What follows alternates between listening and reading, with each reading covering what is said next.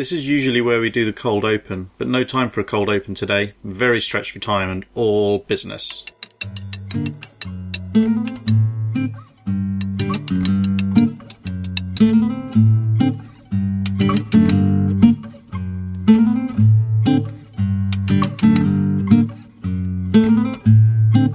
Welcome to Two Grown Men, episode 85. Usually, this is a podcast in which two grown men talk about being dads to small children, and also quite often about music and their feelings.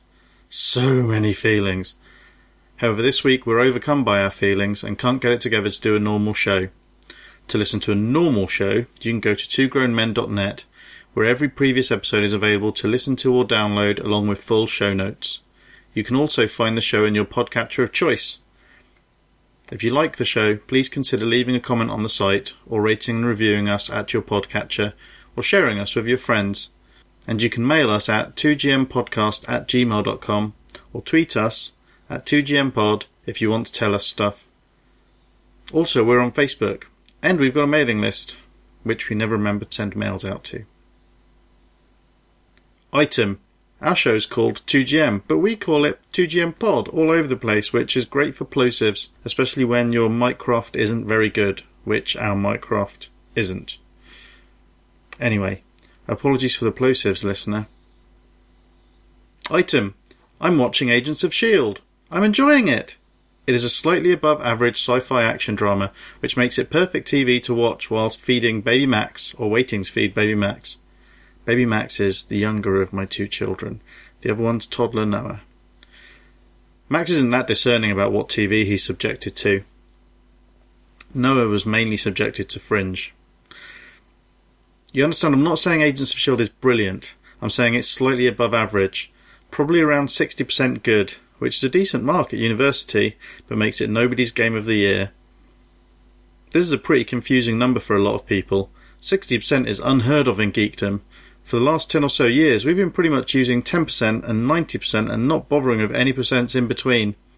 To put this in context, you have to understand that I'm 41. 41! That means almost half of my life was lived in a world without the X Files.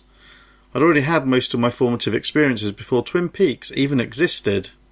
Well, some of my formative experiences. About 20 of them. There are a couple of important ones still to come after Twin Peaks existed. That's a lot of years of not a lot of genre TV or movies. Uh, genre is what other people call genre. Genre? Genre.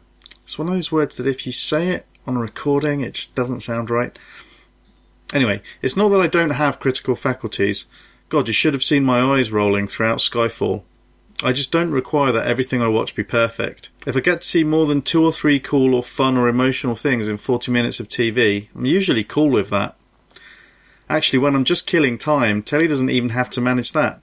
Just familiarity is plenty after a day at work. Just uh, characters I like, doing things that I approximately enjoy. So far, Agents of S.H.I.E.L.D. is delivering a couple of cool or fun or emotional things an episode. That's plenty for me, and people seem to pretty much consistently believe it gets better a few episodes after the ones I'm watching now, so I'm not too worried. It's at least as good a TV show as most of the Marvel Universe movies are movies. Each episode is less annoying than the majority of the first Thor movie. I haven't seen the second. And all of Iron Man 2. Item. One thing about Agents of S.H.I.E.L.D., though, it's a textbook example of the fact that fandom doesn't know what it wants, and that what fandom wants isn't always that smart. Case in point, where the show is weakest is when it's at its most fan servicey. I'm talking about Agent Coulson, or well, about this version of Agent Coulson. Clark Gregg is easily a big enough actor for TV, and Agent Coulson is a likable, engaging enough character to pin a team show around, but he isn't cool. Up until this show aired, Tumblr thought Coulson was cool as fuck.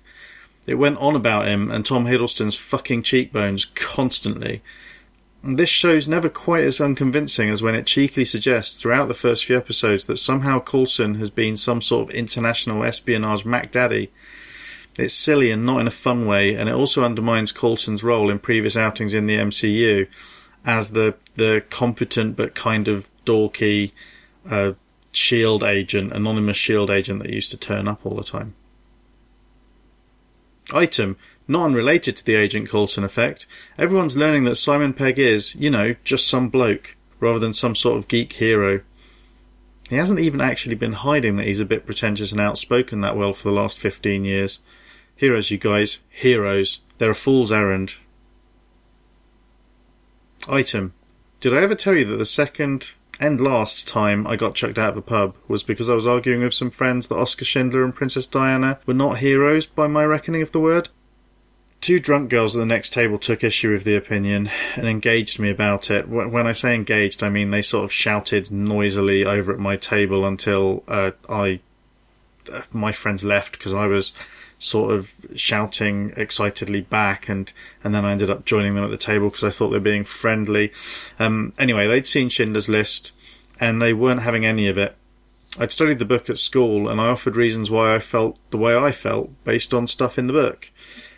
They disagreed heartily and threatened to smash their pint glass in my face. So security removed me for my own safety. It was silly. Item and probably not entirely unrelated to that last item. I suspect I am not an easy person to know.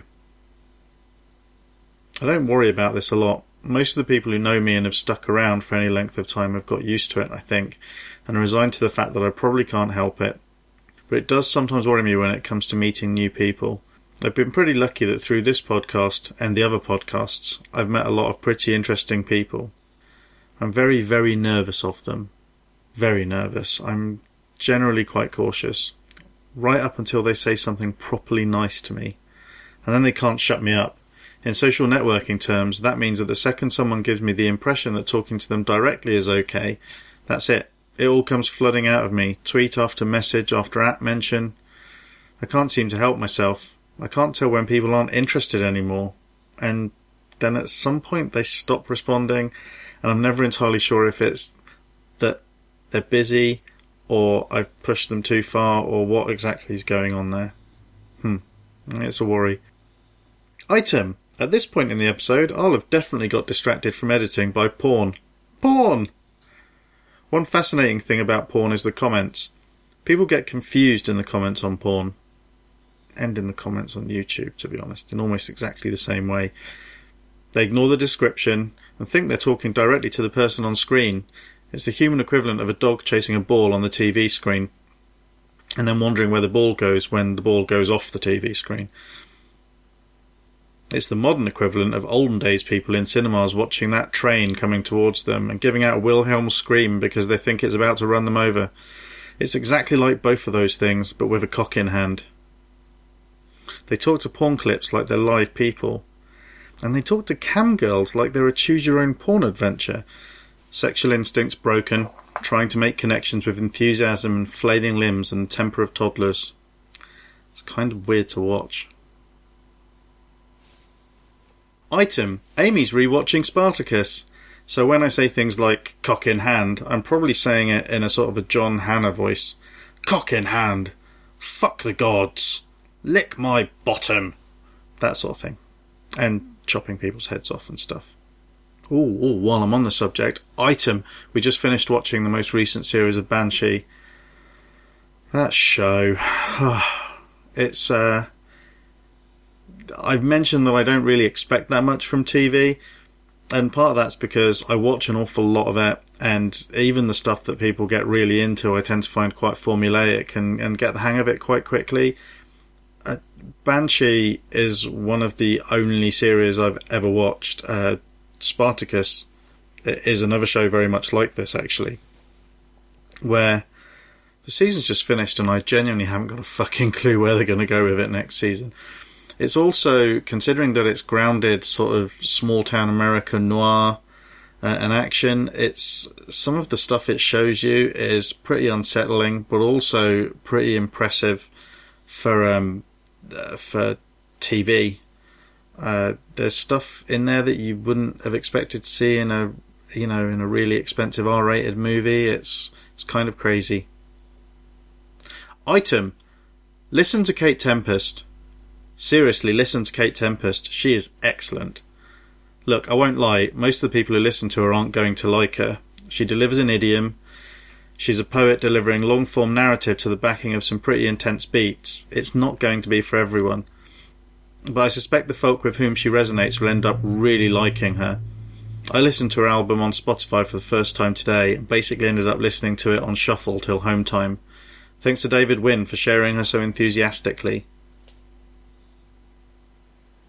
Item David Wynn told me that for him, Kate Tempest means that bit more to him because she's from the same neck of the woods as he is. So she uses a lot of terms that he's not used to hearing in music, but that are really familiar to him. I felt weirdly similar watching the show Skint this week with Amy and our friend Oki. Usually I avoid watching the shows that the two of them watch together. Somehow I've, maybe wrongly, got the sense that most of them are awful. I mean, really fucking awful. Lots of shows with names like Dating for the Disabled and Help, I Have a Monstrous Fat Face. Skint wasn't like that though. It is poverty porn, uh, in as much as anything is poverty porn. It's like that show about the school where everyone swears at each other all the time, and that show about the street where all the people claim benefit and then everyone gets angry.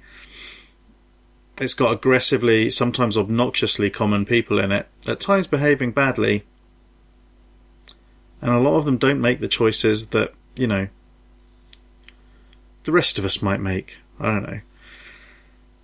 But unlike a lot of shows like it, it's got real empathy and a pragmatic approach to its subjects. Ralph Ineson, Ineson? Ineson? Anyway, he's a properly authentic voice to narrate, and the portraits of people stuck in spiraling traps of poverty are truly heartbreaking, but delivered with bathos.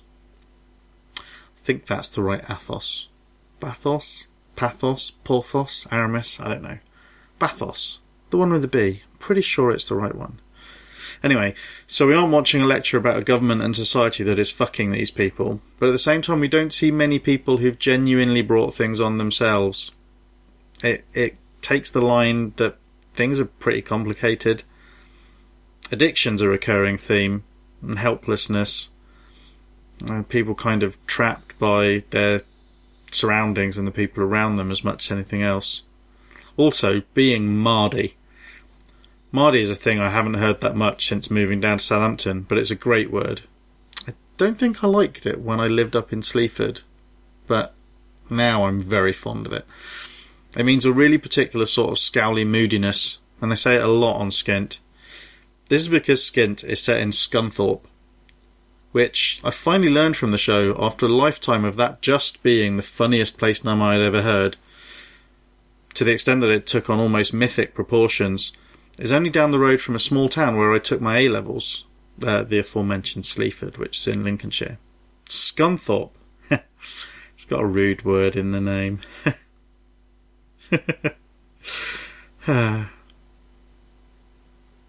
Item Amy has rightly vetoed me starting another podcast, so for now at least, there are only going to be two podcasts a week out with my voice on them. It's the right decision by Amy, to be honest. Alongside this, and we have issues, and what I'm hoping the other 10% will become, and elephant words, I am stretched thin. I think it's starting to show, and you're just being very polite not saying so. Fuck though, I'm tired. My old friend Steve once said that for someone who identifies as a writer, I do an awful lot of podcasting. He was identifying something which I knew was true. Podcasting is a displacement activity for me. Every time the writing starts to become necessary, or a podcast is going to need some work if it's going to actually become successful, I come up with another project to do. Don't worry, this isn't me announcing another show. I just thought I'd take you on that particular emotional roller coaster as I experience it. Item. I think I should go. It's pretty late. There's definitely stuff I'm forgetting. But this is already coming out to you so late, and that, and all that, and such. Ooh, ooh, item. I'm watching Mad Max tomorrow night. Just wanted to sneak that in. Um, it's pretty late for uh, for some people. I know a lot of people have seen it already, but um, I'm, I know I'm also going to be seeing it before some of you, so I'm sorry about that. Uh, I'm sure it won't be as good as everybody's saying. I mean, I didn't really think that much of any of the Batman movies, so. Anyway, item, goodbye listener, you're awesome. Item, it's particularly difficult to do a solo record.